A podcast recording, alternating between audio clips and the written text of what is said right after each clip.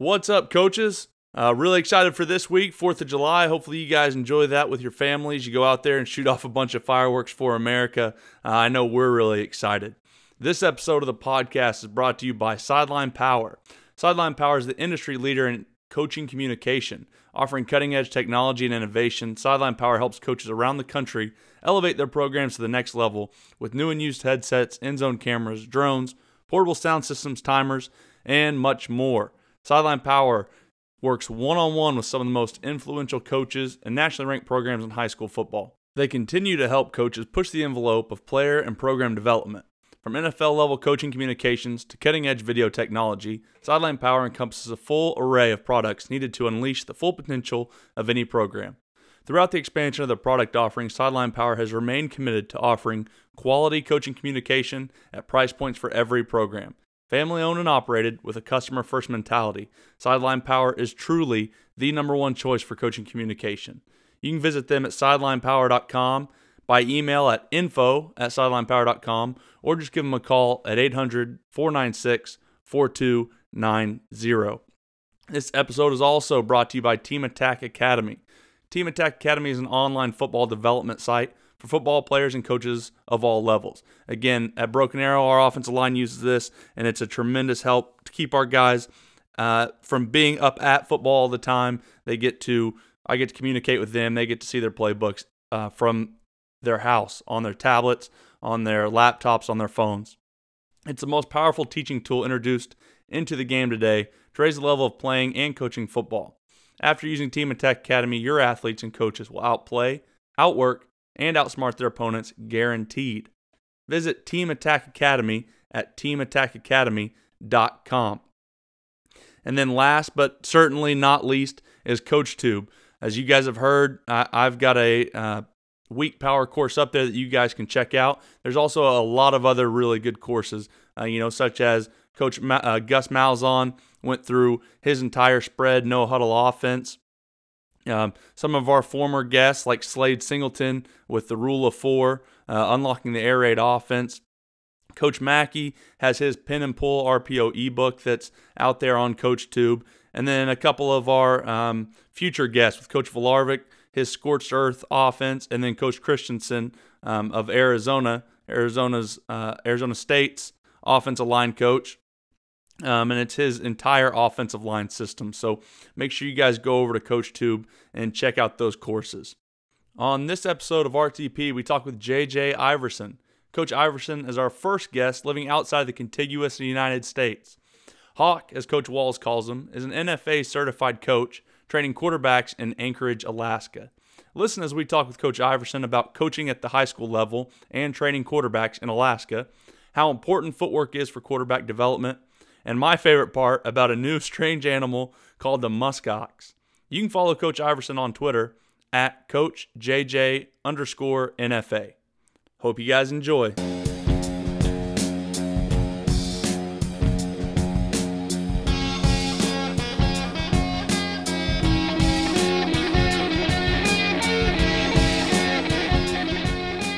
It's, it sounds really good now. We're just, we're just making sure we don't get any polar bears on the background or something like that. yeah, yeah. They're, uh, they're starting to, to come toward us. You know, the ice caps melting. There's nowhere to go but toward the people. You got you. You probably out there throwing throwing feed their way, man. Quit throwing steaks oh, outside your house.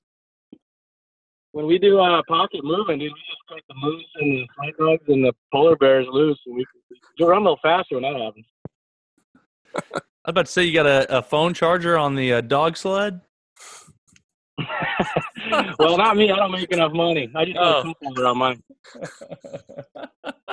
well, Hawk, man, it's good to have yeah. you on. We're we're talking with uh, JJ Iverson. JJ's been uh, one of my good buddies for a long time. We uh, we went to high school together up in uh, South Dakota. He's a year younger than me, so uh, went to college together at Nebraska. So we're both Husker fans.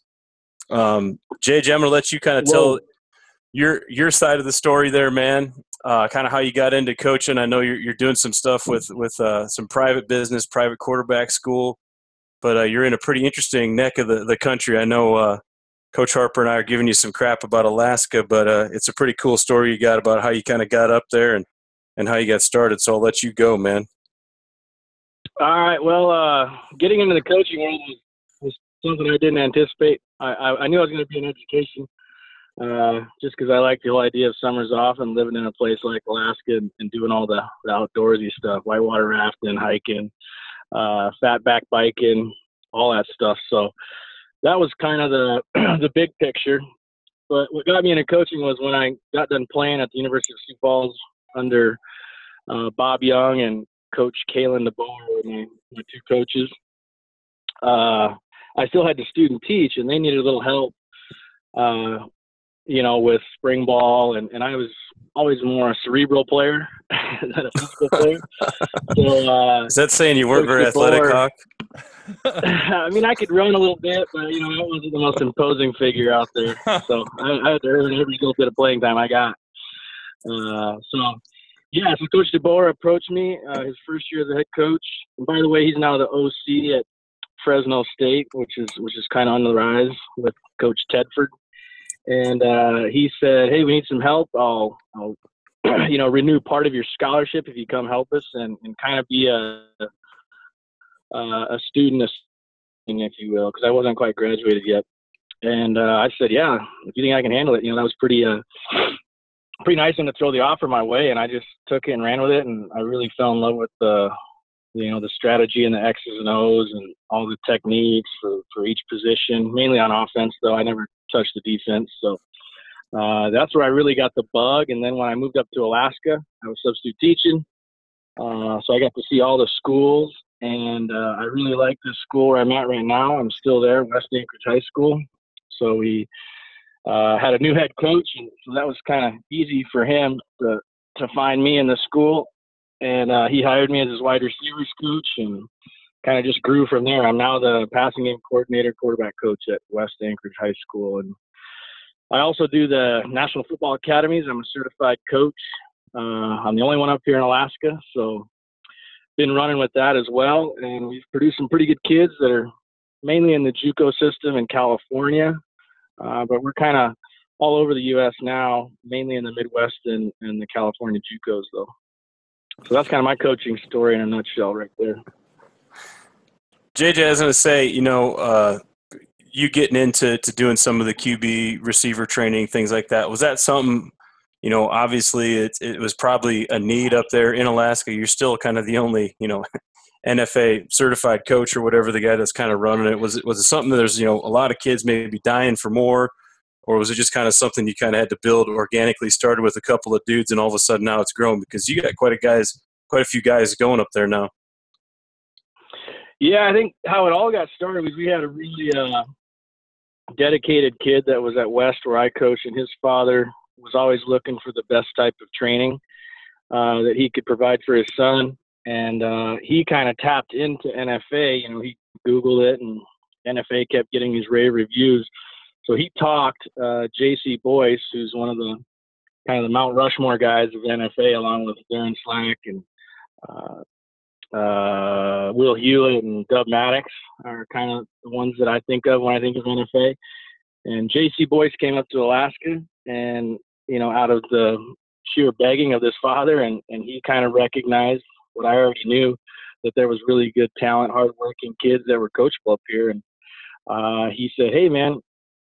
You know, if you help me with this and you like it, you can maybe create this into a, you know, a nice little following, a nice little uh, chunk of change on the side. So, you know, if it wasn't for Coach DeBoer and Coach Boyce's, you know, kind of giving me some confidence that I could, you know, take this and, and build it, I probably would have just, you know, been a normal assistant coach up here. But uh, it's it, the system works. Uh, everything they've done has, really allowed these kids to flourish and play at a high level. So, yeah, that's kind of how it all started. Uh, just people saying that, hey, I think you're good enough to do it, and you know, usually when I get a job, I, I, I like to take it and, uh, you know, be the best I can at it. And, and these kids, you know, really, really took hold of it and ran with it themselves. Coach, you talked about, you know, like you said, maybe not being the most gifted athlete in the world, uh, having to fight for, for every minute of playing time that you got. And I've always said, um, you know, to everyone I, I talk to and, and, a lot on the podcast now, but um, that, that those guys seem to be make the best coaches. And not always, and there, there's some good freak athletes that are great coaches too, but seems like those guys make the really good coaches because they've really got to look at what they're doing, everything that they do, every little bit, because they've got to optimize themselves to be able to play. Have you noticed that uh, now going into the coaching realm that a lot of that stuff helped you out? Some of the little things that now you can kind of impart on some of these guys that are maybe a little more athletic. Yeah, I, I totally you're right there, Coach. Uh, you know, when you when you're not given, you know, all the size and strength and instincts, uh, you know, you got to compensate somewhere. And for me, it was just being kind of a Swiss Army knife. You know, I I learned every wide receiver position when I played in college, just so I had a better chance of getting out there. Uh, I never missed any weight sessions. Uh, I mean, I scribbled my name in there and left right away. I'm not saying I didn't do that, but uh, to check in.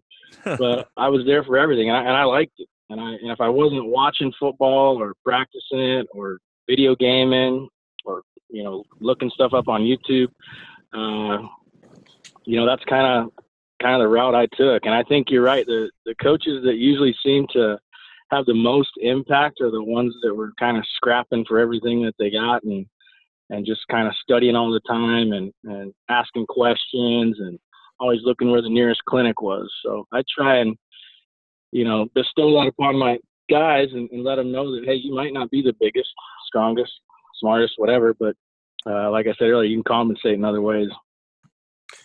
Coach, I I think uh, that's that's so true, and I think that the the most telling thing about you is, you know, all the guys that you have coached, you, you've always had a really good relationship with those guys. I see you, you know, on social media, on on Instagram or whatever it might be.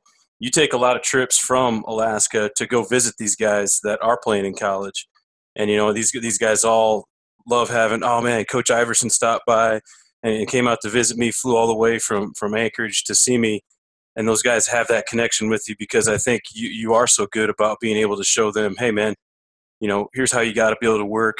Here's the relationships you got to have. You know, talk a little bit about building that relationship with kids. I think that's something you do really, really well. Yeah, I mean, I don't do it for the paycheck. I don't do it for the notoriety. I'm not a polo coach, so I can walk around and say I coach. But uh, it's definitely the relationship thing. Uh, you know, you, you can't help but fall in love with these kids that, that make you look good as a coach by their performance. And uh, I always promise my kids, you know, if you go to a four-year school and, you grind it and make it to that fourth year where you're going to play and graduate, I'll definitely come watch them. And I'm not saying that's what gets them through, but I think it is a little bit of a carrot thing out in front of them. Uh, I know I really enjoy uh, booking the trips, no matter how long the flight is or how much it costs to stay in hotels and drive or whatever. Uh, but yeah, you know, the kids that end up that I end up visiting are, are definitely, I guess you would call, you know, my favorite players. Uh, simply because they work hard. They're, they kind of uh, are like me. You know, they know how to grind. They they study. Uh, they know that football is not about just winning and trying to get to the NFL. Um, so yeah, those kids that I go visit and and stay in contact with and send letters to and text and mention in my social media are definitely kids that I've trusted in the past with what we do on off at offense on offense at West High School and and it's just you know it's cool that's the payback as a coach right is is the relationships and and things like uh, you know getting a surprise text message from them wanting to take a picture with you when you see them so yeah it, it's special to me you know being 38 and single these kids are I don't want to say they're like my sons I'd rather say little brothers but I don't want to sound too old You're getting up there, man. So am I. We're we're both in the same boat. Um, I know we got we got to plan a 40th birthday party or something. oh, dude, don't don't say that. It's just gonna keep reminding me because I know that day's coming. I'm not looking forward to it. the old dude. Yeah, hang in there, hang in there. well, Hawk, talk a little bit about you know some of the the football up in Alaska because I know a lot of people obviously have never been up there. Um, they've probably never seen any of the games up there, but there's a ton of really good football players, and uh, and at the same time, you know, it's it's been an untapped resource because you know maybe they're not they don't have the the the best coaching methods, whatever it may be. So I think it's it's it's something that you can kind of promote because seriously, dude, it's it's it's really really good football with a ton of good athletes.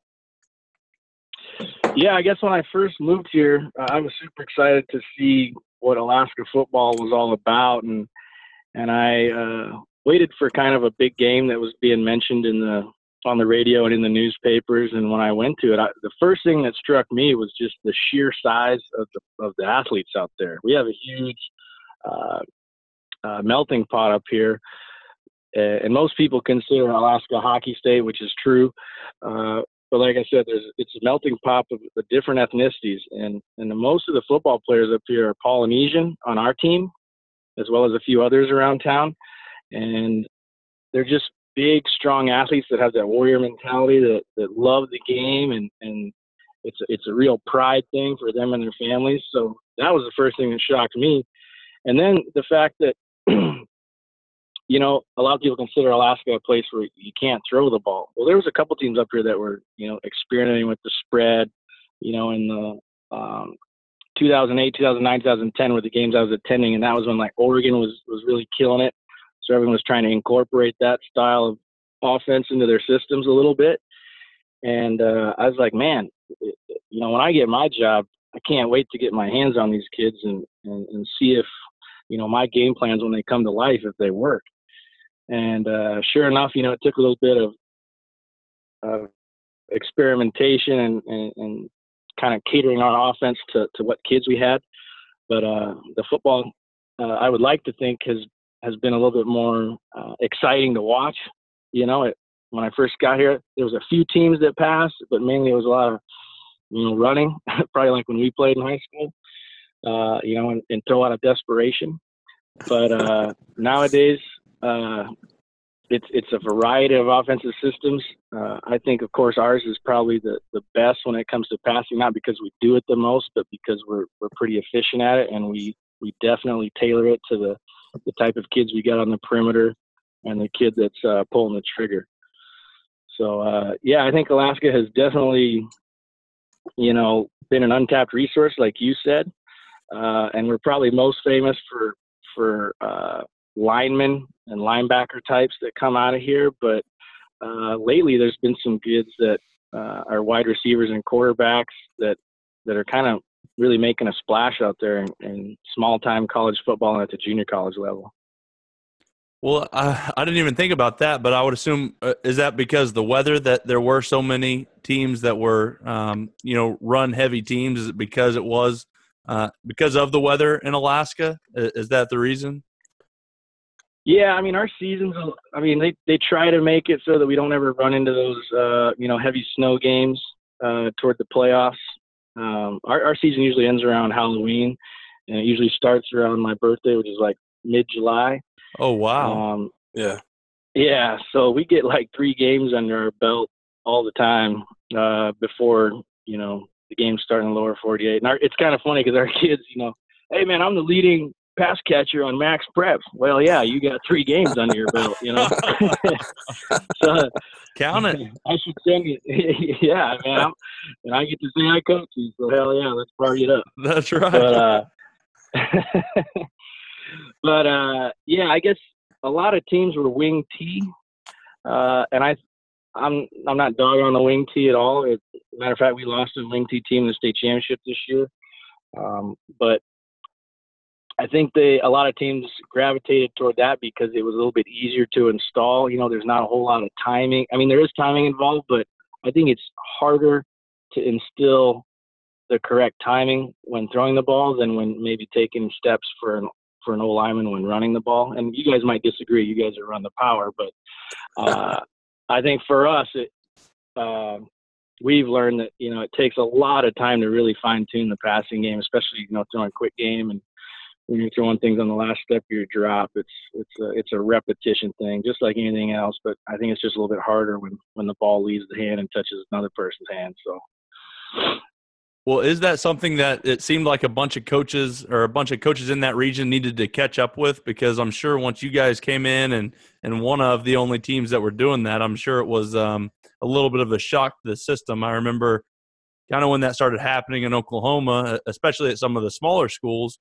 You know, coaches had never seen some of these offenses, and it was a, a complete new thing that they weren't ready for. Still running some of the old, not antiquated defenses, but defense that were um, designed to stop the run, to stop 21 personnel, to stop, uh, like you said, wing T. Right.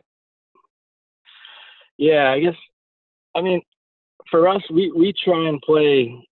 Uh, so I guess I should explain a little bit of our offense. So we're Tony Franklin, you know, Right. Yep. uh, he's a, the Middle Tennessee guy, and we just put R four on top of that, and that's kind of how we run things. And uh, I think what what made us really good initially is that we want to run as many plays as possible.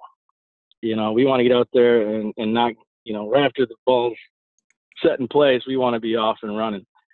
And uh, I think that more than the type of offense is what kind of shocked people. They weren't allowed to sub and, and bring in defensive personnel that they would put in situations normally. And uh, I think that was really what kind of shocked people. And then, you know, every year we tried to implement something new. You know, we went to the bands one year rather than hand signal stuff in.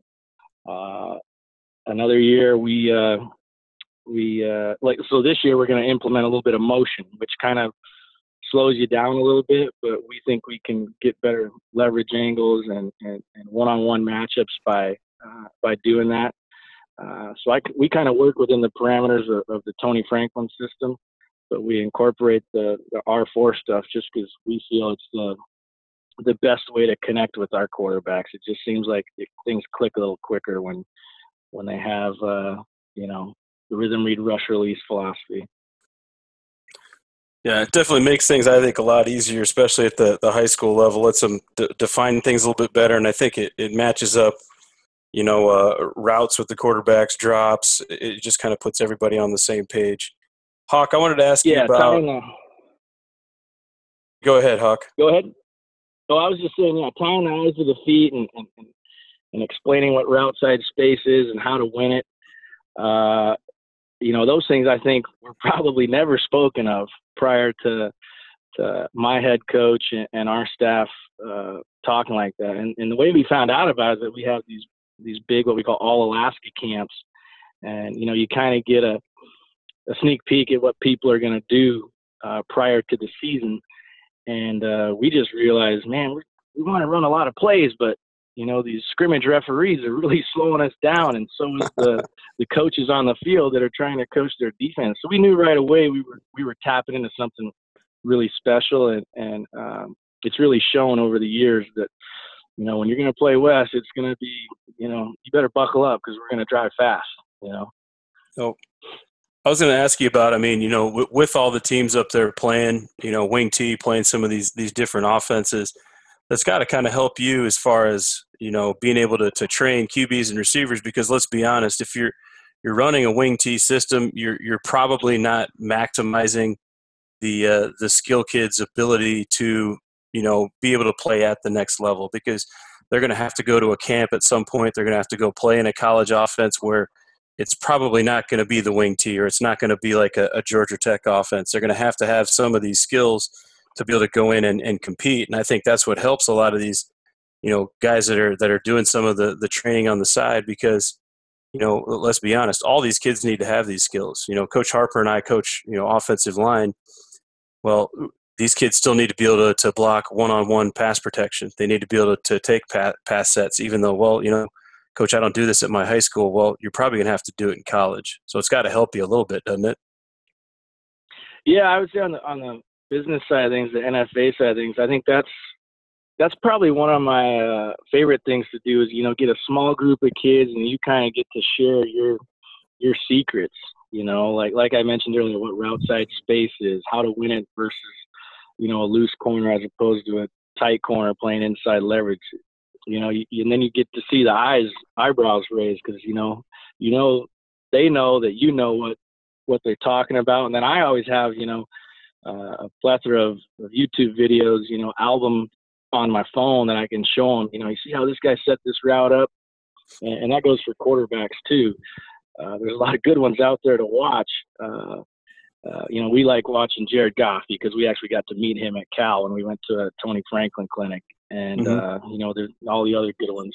So I think that's kind of the magic sauce when I coach kids, especially uh, through NFA, is that uh, you know you, you show it, you chart, you diagram it out, then you watch them do it, and then you show a you know clip of you know Tom Brady doing it, or Drew Brees, or uh, you know Dez Bryant or something like that, and they that seems to be what works for me. I don't know what works everywhere else, uh, but I think that's what allows the light bulbs to go off is when you work that kind of sequence with it. Coach, I, I got to imagine that with, with running these camps and, and the, I would assume limited amount of schools around now, maybe, I guess, maybe not, I could be completely wrong, but, um, you know, I would assume that you've, you've trained probably, uh, you know, an opposing quarterback or quarterback from a team that you would play later on that year. How do you kind of mm-hmm. go about that? Because obviously you want to give that kid as much as you can, but I would think at least going into it, because it's something I've always thought of, like, man, am I training this kid to, to one day beat us or you know yeah. yeah how do you kind of balance that?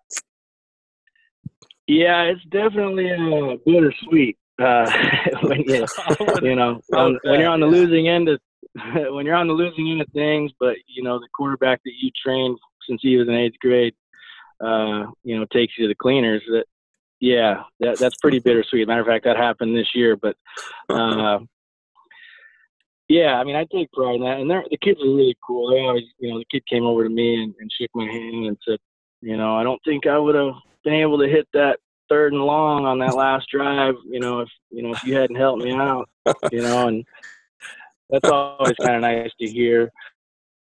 But when I started doing, I I actually took a year off of team coaching because I thought it would rub people the wrong way, and I loved where I coached West Anchorage High School, and I didn't want to put my head coach in a position to where you know, oh, that kid Iverson, you know, he's coaching all these other quarterbacks, and and they're they think they're talking about transferring over to West. So uh, I did take a year off. That that first year, I, I really dove headfirst into coaching quarterbacks uh, through NFA, and then when I returned, uh, there was still a little bit of a a fuss about it. Um, so now there's actually rules in place where um, uh, we have what we call ASA, Alaska Sports Athletic Association, and they actually put a rule in place. So now I can only coach seven of my kids at a time during the off season, and I can only coach other quarterbacks or other receivers from other schools with the coach represented. So, it, oh my god! But yeah, it's it's uh, it's tough, but um, luckily we've had so much success, you know, that there'll usually be one there, or or at least the dad of the kid, and then, you know, the coach will sign off and oh yeah yeah yeah I want him going there anyway, you know. So uh, it was rough in the beginning taking that year off, uh, but I was really you know closely working with the quarterback and the head coach at, at West Anchorage. So uh, I took a year off. I didn't get paid or anything. I wasn't at every practice, but I, you know, I still had the Hudl, the Hudl login and password, so I was still able to, uh, you know, give suggestions and and, and text them. And it, you know, I won't be on the coaching roster for the 2015 state championship 4A uh, Alaska, but I'm cool with it. so, Technology yeah. coordinator, JJ Iverson. Yeah, right. Yeah, well, were they at least were they at least cool enough? Consultant. Were they at least cool enough to call it the Iverson rule? no, I wish they. No, that's ridiculous. yeah. yeah. We all know yeah, what's going on. That. Call it the Iverson rule. Let's go. yeah.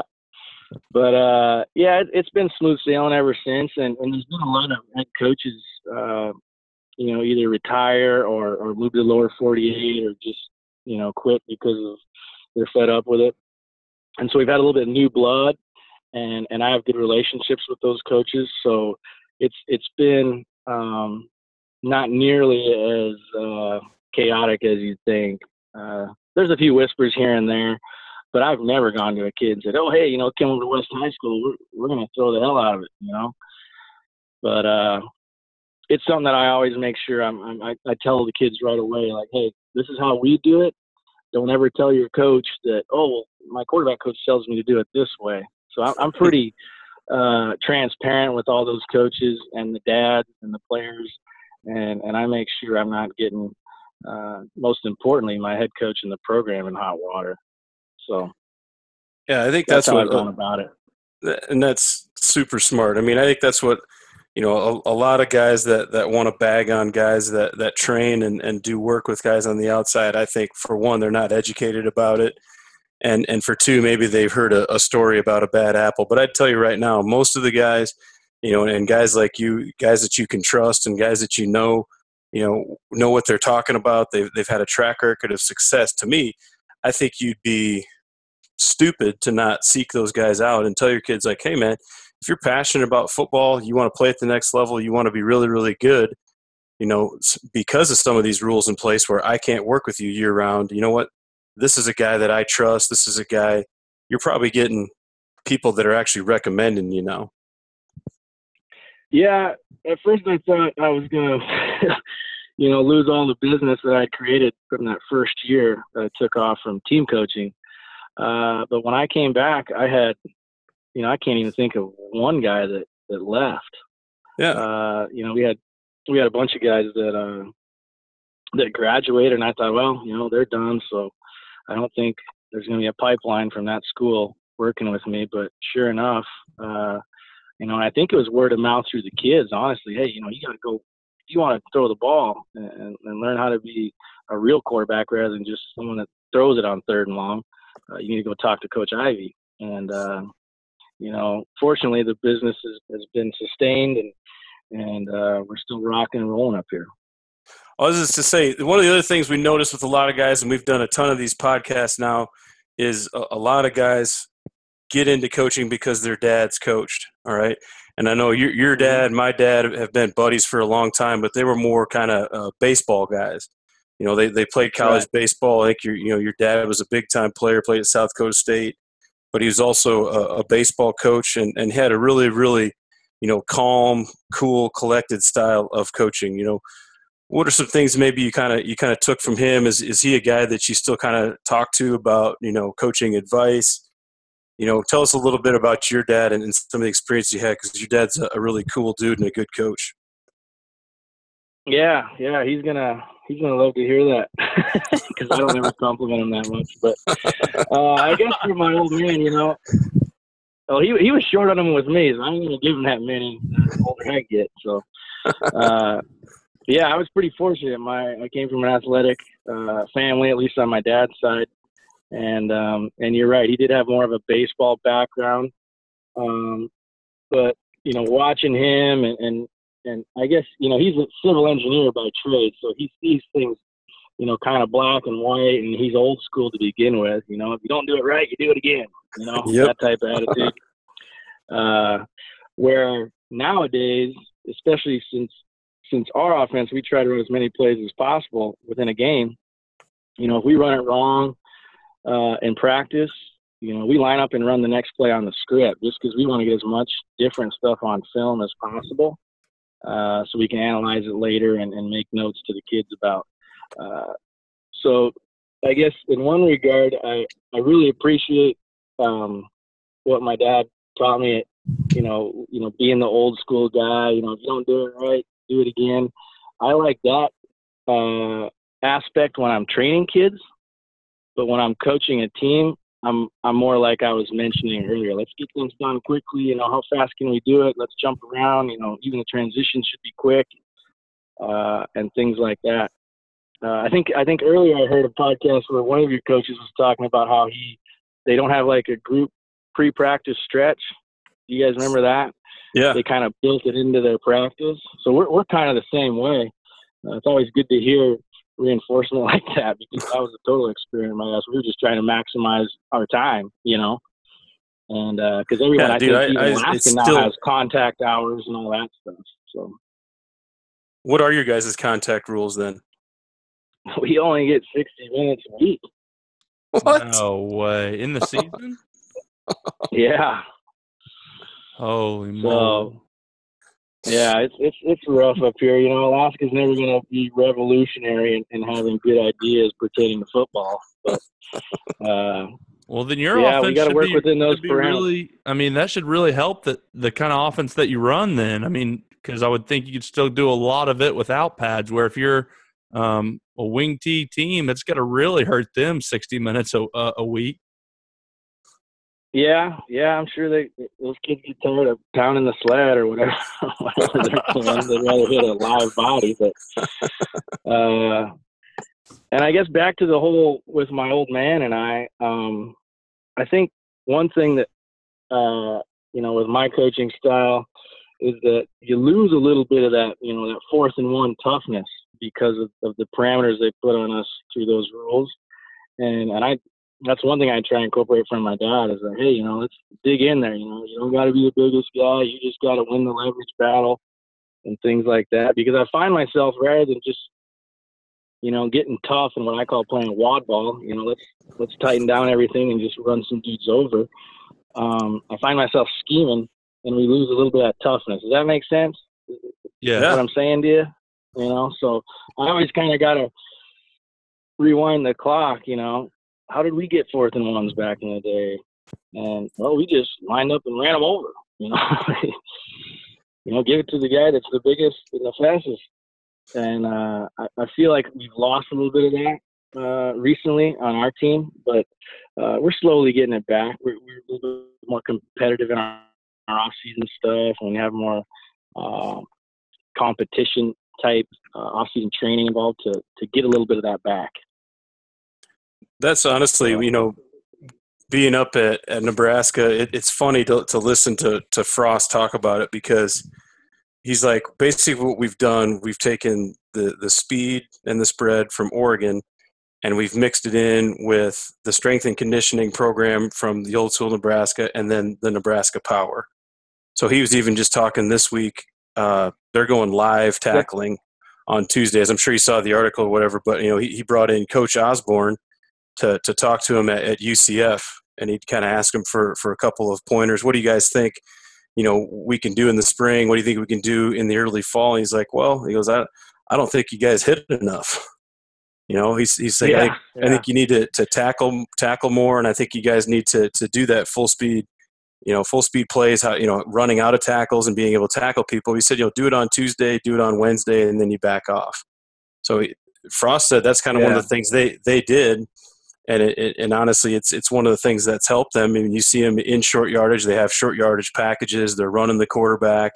You know, they still might be in the shotgun, but they're running gap schemes. They're running power they, they have some of the, the versions of the option and they, they've been able to kind of meld those two things together and to me that's kind of like the, the perfect storm right you have the fast fun offense that, that kids love to play and want to get recruited to and then along the same lines you're recruiting big physical strong people and you're able to get nasty when they when they have to i thought it was i thought it was pretty cool to listen to him talk about it yeah i think that's uh, i mean hit the nail right on the head there i think uh yeah, I remember. I remember when we were growing up. It was you know Boyd Epley. Wasn't that the guy that created Bigger, Faster, Stronger or something?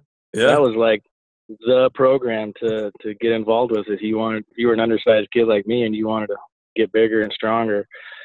But uh, yeah, and here's one thing that, that we did one time when we felt like our practices were, you know, midway through the season, weather gets cold, you know, we were losing a little bit of that edge and that toughness. So we uh, we probably stole it from somewhere. We're all good copycat coaches, right? But they had Amen. this thing, and we renamed it.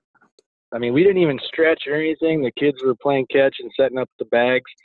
We all right, foreplay, and I'm like, what's foreplay? And of course, some kids made some stupid jokes, right? But we just lined up uh, our 11 best offensive guys and our 11 best defensive guys, and like, all right, the best. We're we're running four plays against your guys and uh, we're going to see who gets the first down. And then, you know, conditioning, of course, was the punishment.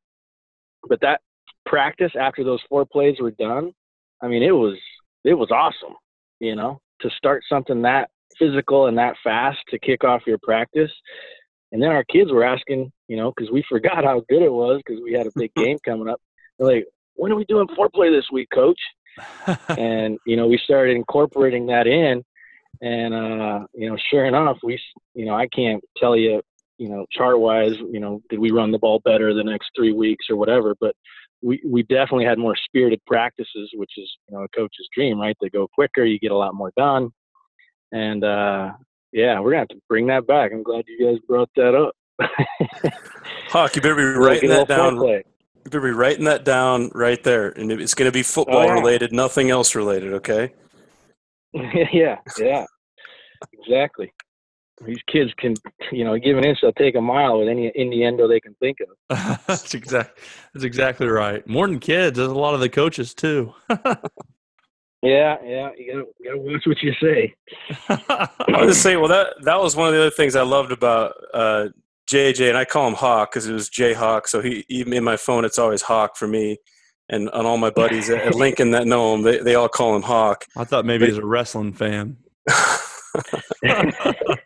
he might be. I doubt it, but he might Hawk be. an animal. I thought, man, I just didn't know. anyway, Hawk, yeah, Hawk was always. I got that name.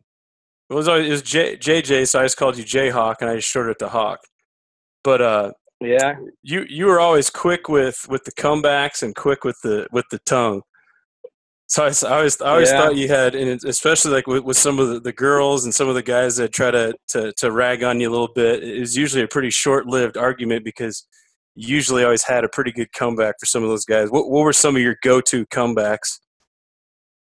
Oh man, it, it's hard to use them these days because you know these kids they, they haven't seen some of the movies that, that we grew up on. You know, like you and I are huge Point Break fans, right? And yeah. and and they don't understand who Johnny Utah is or what. Give me two means or anything like that. So it, it's uh, tough these days, but I, I usually I know something a little bit personal about them.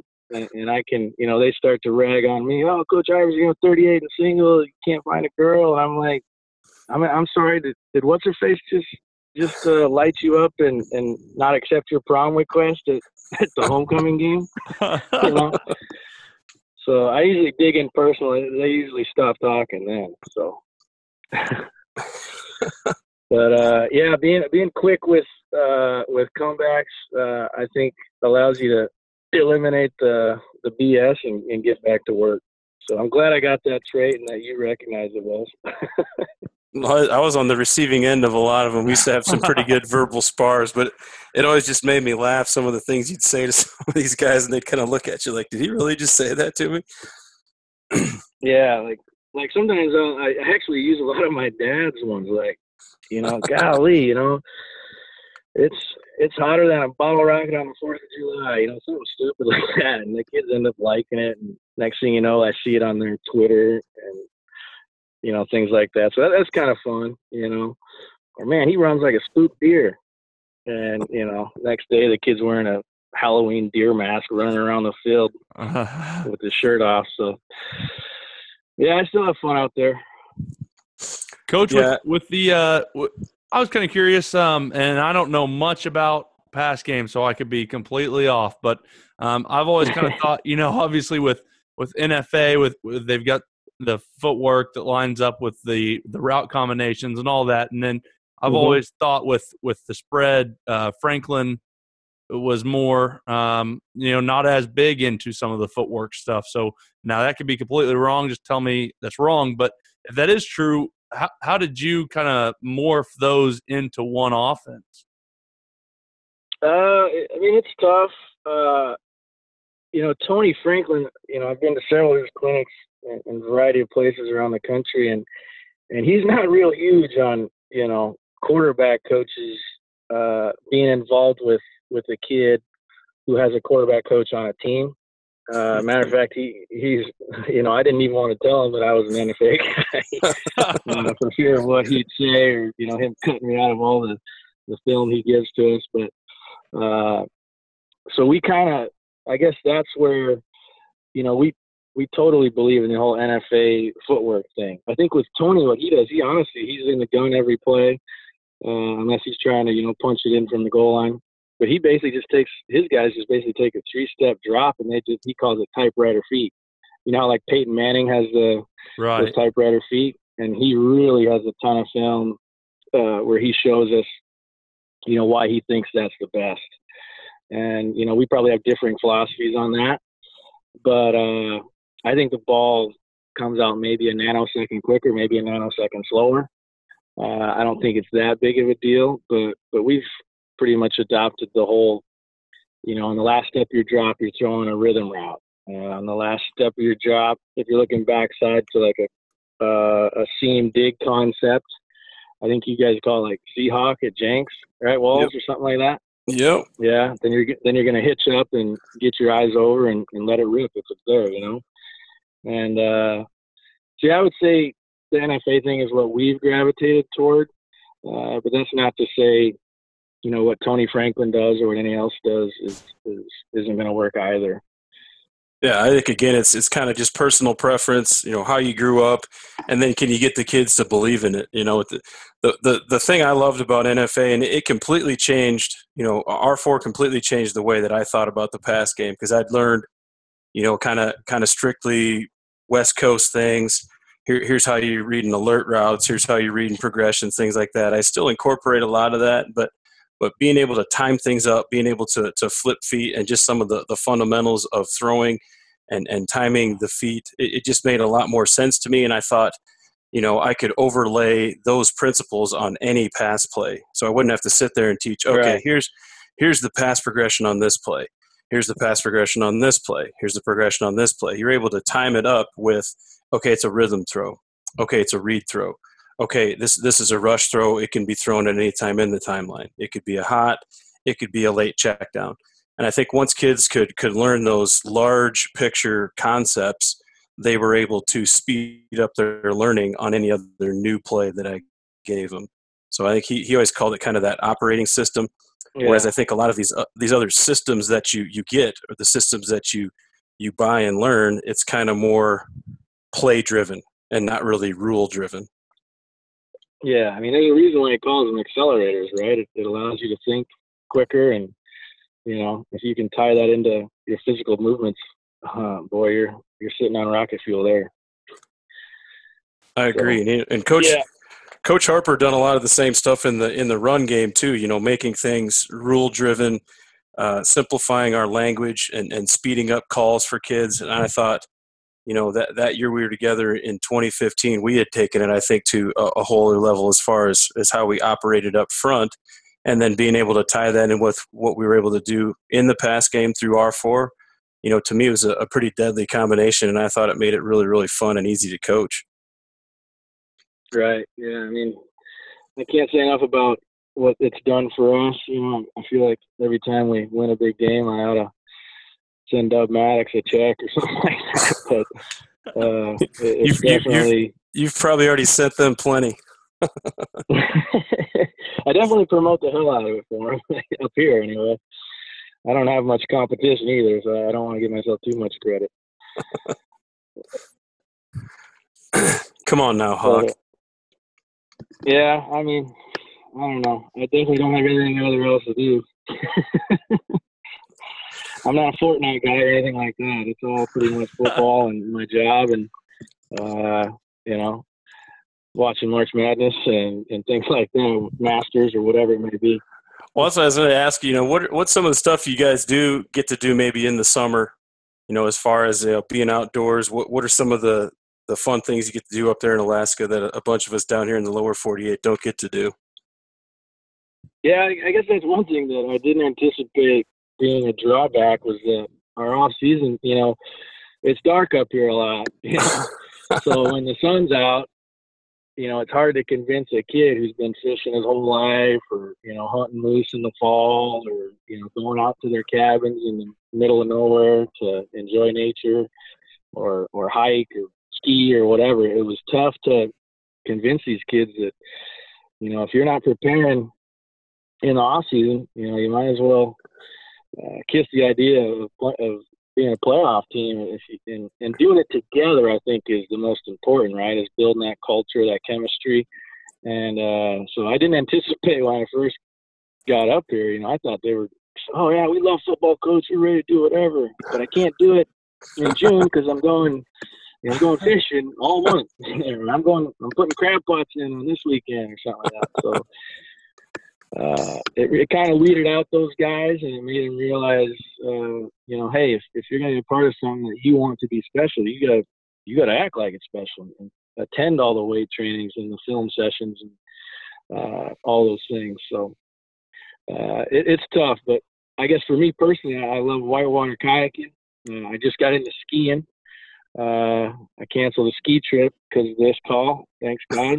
Season's almost over. and, no, I'll talk ball with you guys any day. It's fun.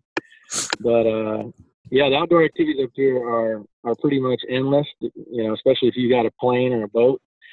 Uh, and so we kind of got to fight that with the kids because you know some of them have dads that you know their dads took them to this cabin you know during the month of October. So, uh, but it, it's been uh, an uphill battle. But I think we're we've convinced these kids that um, you know if you love football, you know there's certain there's certain dominoes we got to knock down in order to get to the championship. So. So weren't you doing like some whitewater rafting for a little while, or uh, some some guide services and things like that, or working for a guide service? I thought you told me at one point. Yeah, so when I first got up here and I was teaching uh, or subbing, and, and then before I got my full time job, uh, you know, the summers were off, so I just went to a job fair, and a guy was was starting this company called uh, Matanuska Madwater, and uh, I told him I didn't have any guide experience. I've been down the Niobrara in a canoe with the Boy Scouts a couple times, but uh, it was during the winter months, and he was building a cabin, so I have some carpentry skills. I went down there, uh, helped him with his cabin. He realized I was a typical hardworking Midwesterner. And he's like, "Well, you know, we'll get you on the boat a few times and see what you got." And I banged every rock on that river, you know, you could think of, and eventually, you know, you do it enough times, you get good at it, right? That's my old man talking. And, you know, didn't do it right, do it again. And uh, I was guiding people by the Fourth of July, and it was a fun, it was the best side job I ever had. So, uh, and that's also one of the kind of cool things I get to do with my quarterbacks for West is, uh, you know, I usually take them on a trip uh, before they head off to college or the military or, or whatever it is they plan on doing post high school. So it's been a cool way to like kind of have that one final bonding uh, trip with with the guy that you know made you look good for however many years he pulled the trigger for you. Harper, you ever been in a kayak before? I have not. I've been in a uh, a tube. I've been in a tube down the river. No, I've been oh, down. Man, uh, I've been in Colorado down one of those rivers, but it wasn't in a kayak. It was in uh, one of the bigger rafts. The rafts.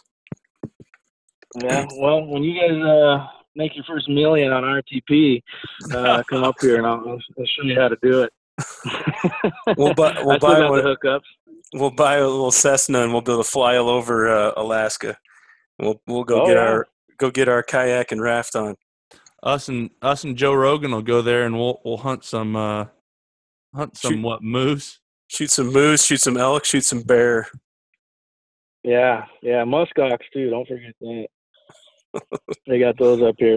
I thought those were only in Star Wars or something, but they're they're up here. What's what the a, heck's a, yeah? A, what the heck's a muskox?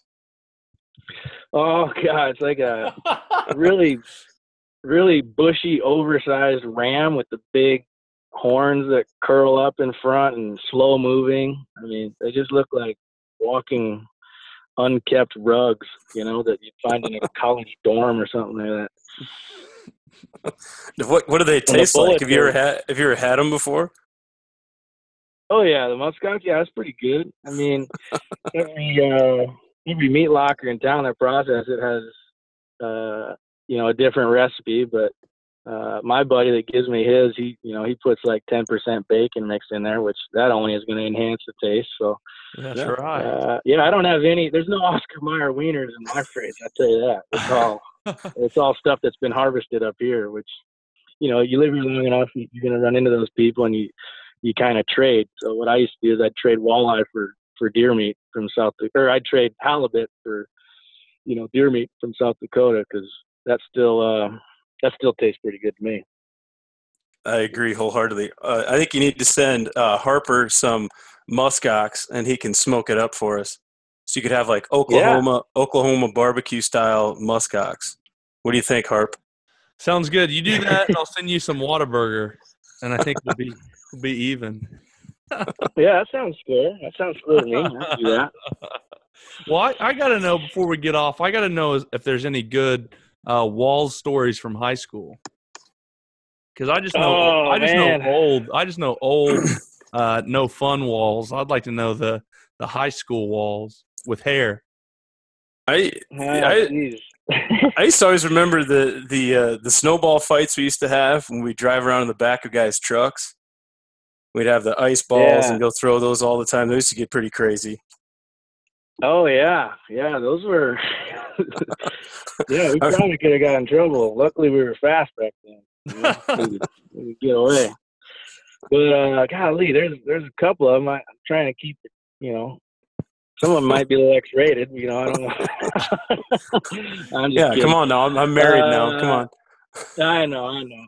No, it was just honestly, it was good, clean fun. I mean, growing up in South Dakota, uh, and then moving on to Nebraska, and even when he was coaching at Augustana and I was at University Falls, uh, I mean, we were pretty, pretty simple dudes. You know, we loved talking ball. If we weren't talking it, we were playing it on the video games, or you know, we were having fantasy drafts or trading cards when we were really little or something like that. Uh, when Walls had hair, God, you, I don't, my clock don't rewind that far back. I don't know. What, I don't know if I got any. I do remember one of the most fun times we had was it was after a high school basketball game. We had upset some team, and uh, one of Walls' good buddies, Dave Forney, dunked in a game, which was a huge deal. And we instantly got the VHS tape, went to Walls' house, and, and watched it in replay probably a hundred times because it was a big win, and, a couple of friends of ours came over, and, and that's probably the mo- probably not the most epic moment. Uh, but uh, I do remember that pretty vividly. Yeah, we we got some pretty good stories that we can't tell because I think my parents still listen to it. So I'll, I'll still keep some of those some of those stories and get-togethers we may may or may not have had at the uh, Walls residence. We'll keep that under wraps. Um, I always the the funny thing I always remember about JJ Harp. Uh, you, I bring up snowballs because it just seemed like JJ always had an uncanny ability to to hit people with snowballs. So I remember one night we were downtown in uh, in Lincoln, Nebraska. So we both went to Nebraska together too. So we were big big Husker fans, and it just snowed. We're coming out of a fine drinking establishment. You know, we were being good boys, maybe. Mm-hmm. Um, but we came outside, and JJ picks up a snowball, and of course, you know, all the cars are down there. People are picking people up. It's just chaos down in, on O Street, and and JJ launches one at this car, and of course, the guy's got the window down. It goes right in the window, and just poosh, you know, snowball explodes Yeah. all over all over this guy, and the guy. The guy hops out of the back seat and he's going to come over, you know, try to talk mess. Well, it's so icy outside. He opens up the car door and he gets out to take a run at us and he falls down. And then JJ just starts Yeah. pelting him, pelting him with snowballs. Again. Yeah, So the guy- yeah, The guy had to take the L on that one. yeah. I don't know. I got, yeah, yeah. I don't know what it was, but when I when I feel like the the, the, the life of the party needed to be enhanced, I just stirred up a snowball and, and and hit something right between the eyes. That's what I did, I guess. He could, man. Yeah, it, it hurts nowadays if I don't loosen up right. Boy, it stings. yeah, you gotta couple warm so. before you start throwing throwing snowballs. Yeah, I got to do my do my ignition drills. You know, I got to remember.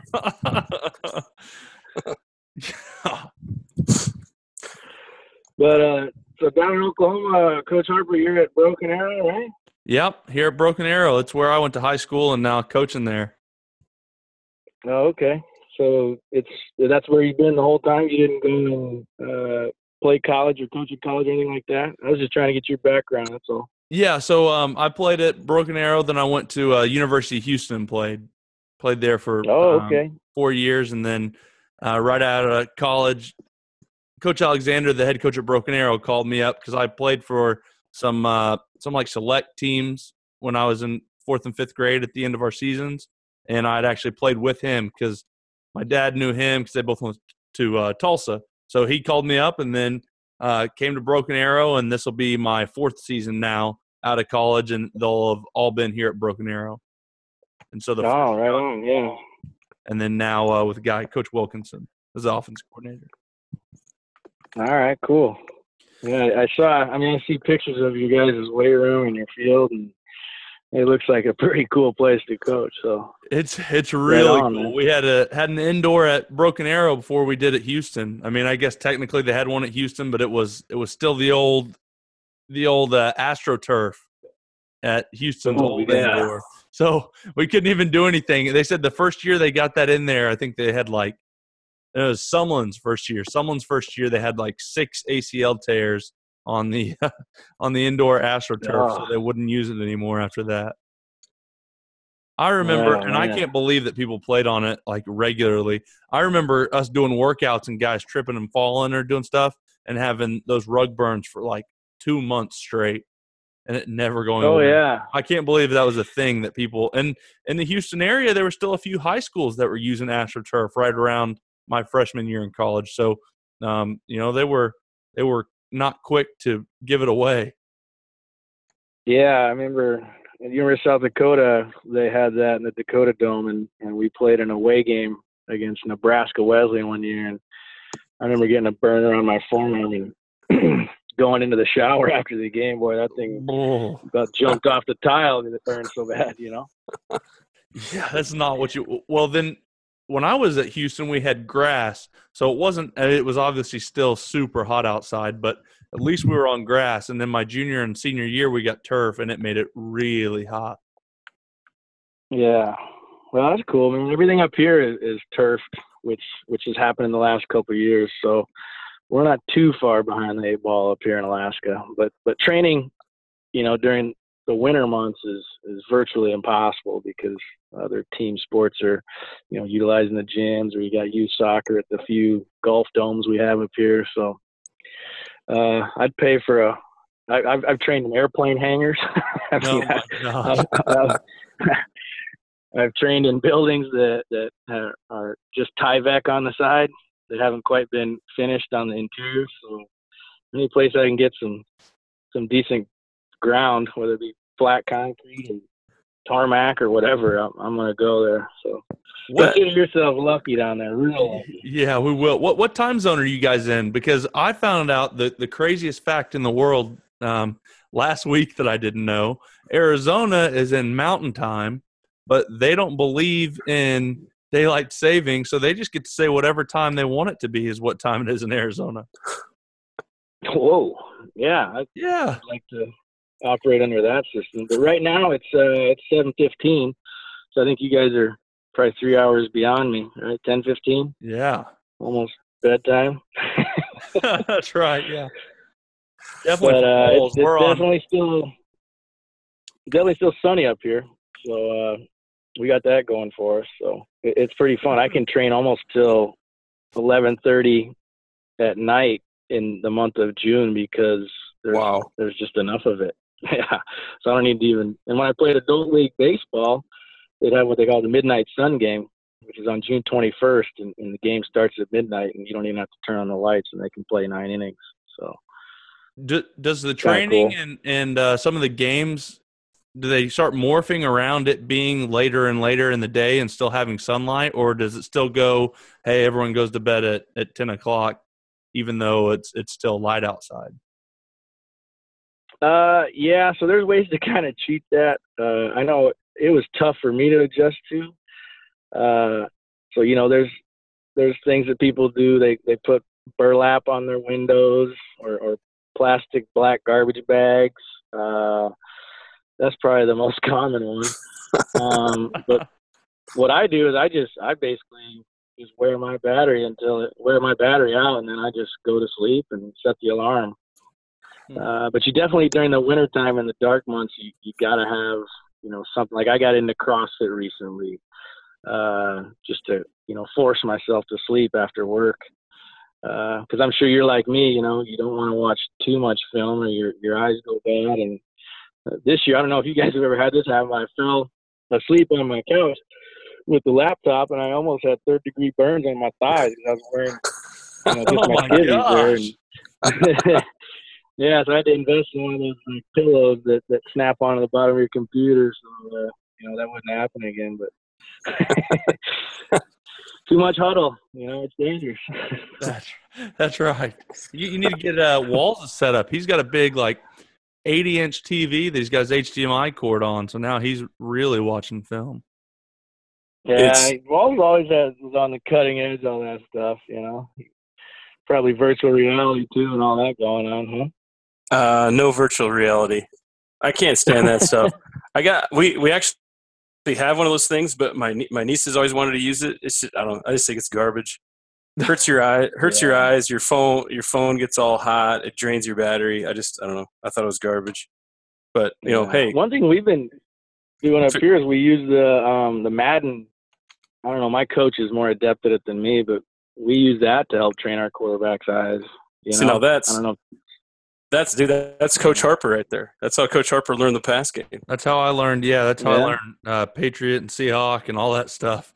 Dolphin, Dolphin. Oh, yeah. All of it was from uh, from from Madden. So Walls would would be teaching me in the off season, and then I'd go home and was playing a lot of Madden. I still had some time on my hands before doing all this stuff, and so I'd go home and I'd find plays that were really similar to say Charger, but maybe one route was off, and so I would audible. I'd hot route that guy, and I'd go through a lot of games with with a good quarterback, but learn kind of who you end up reading and and get used to kind of different timings and different stuff like that. And then I'd see, you know, honestly, you'd see other other uh, certain teams that you'd play that linebackers would do certain things, and I'd start thinking, okay, all I got to do is re- be able to to look kind of towards this linebacker, and then all of a sudden I play another team and they'd pick it off with someone else doing something else, and I'm like, ah, okay, so I need to also be checking that, but that's how I kind of learned all all of uh, the pass game that Walls taught me was through Madden.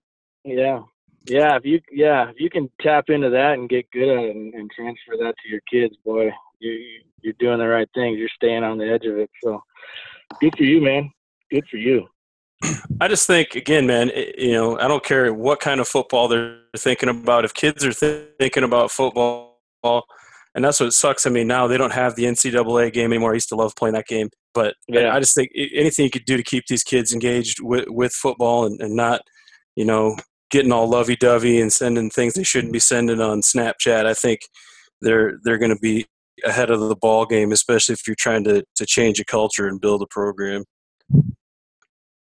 Yeah, you're right, man. I mean, it's getting easier to find those leaders now because you know all you got to do is find that real passionate kid. You know, the, the kid that's you know got Fathead on his wall and always talking about his latest conquest on Madden or whatever. You know, it's it, it's usually that kid that's gonna you know be at the forefront of, of of your leadership talks and getting people to to follow on the right path. So. Well, no doubt. Well, coach, we're kind of coming up on our our last few minutes, so I'll kind of ask you what I ask every coach yeah. at the end of the podcast. Um, right. If you're watching an offensive line, and and what would they be doing that would make you think really highly of their offensive line coach? Oh boy, let's see here. I guess just uh, you know, kind of what I mentioned earlier about how I, I feel like maybe a little bit uh, recently with our guys, we, we just lost a little bit of toughness because we're we're we're helping them too much with the scheme.